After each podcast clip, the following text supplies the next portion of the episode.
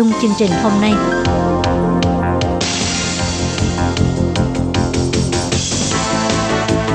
Đây là đài phát thanh quốc tế Đài Loan LTI, truyền thanh từ Đài Loan, Trung Hoa Dân Quốc. Mời các bạn theo dõi mục tin vắn lao động ngoài.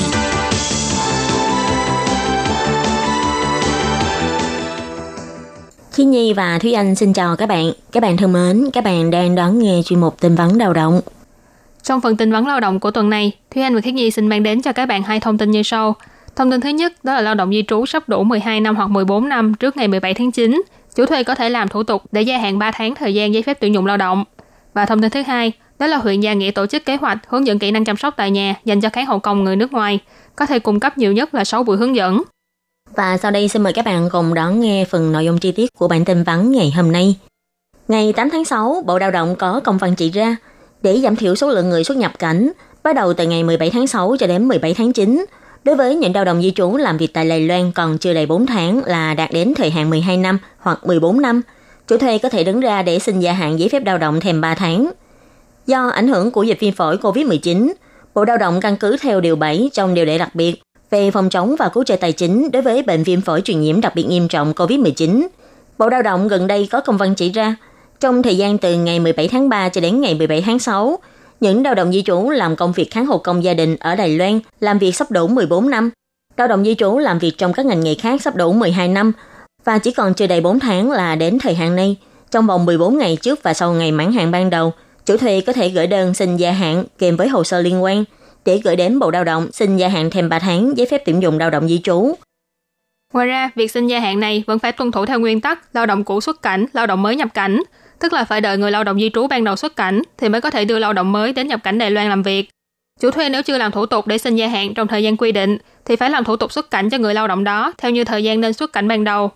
Tính đến ngày 31 tháng 5, có tất cả 1.033 hồ sơ xin gia hạn thời gian làm việc, trong đó có 377 người làm công việc kháng hộ công gia đình, 656 người là làm việc trong các ngành nghề khác.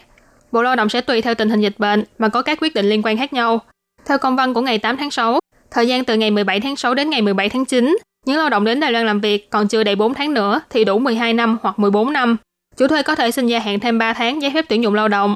Ngoài ra, những người lần trước đã xin gia hạn mà đến nay lại sắp đến thời gian hết hạn giấy phép, có thể tiếp tục xin gia hạn thêm 3 tháng. Ví dụ ngày hết hạn là ngày 29 tháng 3, thì xin gia hạn thêm 3 tháng sẽ hết hạn vào ngày 29 tháng 6. Giờ đây trong vòng 14 ngày trước và sau ngày 29 tháng 6, thì chủ thuê có thể giúp lao động di trú xin gia hạn thêm 3 tháng thời gian làm việc. Và tiếp sau đây là thông tin thứ hai. Huyện Giang Nghĩa là huyện thị có số người cao tuổi tương đối nhiều. Kháng hộ công người nước ngoài dần trở thành nhân lực chăm sóc chính trong gia đình người dân Đài Loan. Cục Y tế và Cục Xã hội huyện Giang Nghĩa đã cùng phối hợp để tổ chức kế hoạch đến nhà hướng dẫn kỹ năng chăm sóc cho kháng hộ công người nước ngoài. Các nhân viên hộ lý chuyên nghiệp sẽ đến hướng dẫn riêng biệt cho từng lao động di trú các kỹ năng hộ lý chăm sóc, đồng thời sẽ có thông dịch viên các nước đi theo để giúp giảm thiểu rào cản ngôn ngữ cho các bạn kháng hộ công người nước ngoài. Hơn nữa, có thể tùy vào tình hình sức khỏe của người cần được chăm sóc, cung cấp các kiến thức hậu lý chuyên nghiệp riêng biệt, giúp nâng cao chất lượng phục vụ đối với người cần được chăm sóc. Ông Triệu Văn Hoa, quyền cục trưởng Cục Y tế huyện Gia Nghĩa chỉ ra, nếu kháng hộ công người nước ngoài gặp phải các vấn đề khó khăn về kỹ năng chăm sóc, có thể đến phòng y tế các xã, thị trấn thuộc huyện Gia Nghĩa hoặc gọi điện thoại cho đường dây nóng 1966 để xin trợ giúp. Sẽ có chuyên viên quản lý đích thân đến nhà để tìm hiểu và đánh giá tình trạng của người cần chăm sóc. Căn cứ theo nhu cầu của người cần được chăm sóc, sắp xếp từ 3 đến 6 lần khóa hướng dẫn kỹ năng tại nhà. Đồng thời sẽ có thông dịch viên ở bên cạnh trong suốt quá trình hướng dẫn, giúp cho khán hộ công người nước ngoài nâng cao kỹ năng chăm sóc.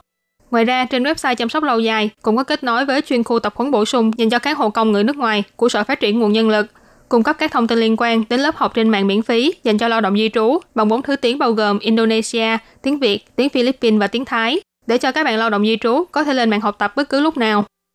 Vì suy xét đến vấn đề lao động di trú phải dành nhiều thời gian để chăm sóc cho người cần được chăm sóc, khó mà có thể đi ra ngoài để đi học. Vì thế, nếu có thể để nhân viên hộ lý chuyên nghiệp đến nhà hướng dẫn dạy học kỹ năng hộ lý liên quan cho người lao động di trú, sẽ tiện cho người lao động di trú học tập hơn. Cục Y tế cũng bày tỏ, hạng mục phục vụ này đã được đưa ra từ năm ngoái, đến nay đã phục vụ hơn 100 gia đình có thuê kháng hộ công người nước ngoài. Nếu người dân có các vấn đề liên quan đến việc chăm sóc lâu dài, có thể điện thoại cho Trung tâm Quản lý Chăm sóc Lâu dài huyện Gia Nghĩa theo số điện thoại 05 362 575. Các bạn thân mến, chuyên mục tin vấn lao động của tuần này do Thúy Anh và Khiết Nhi cùng thực hiện cũng xin tạm khép lại tại đây. Cảm ơn sự chú ý lắng nghe của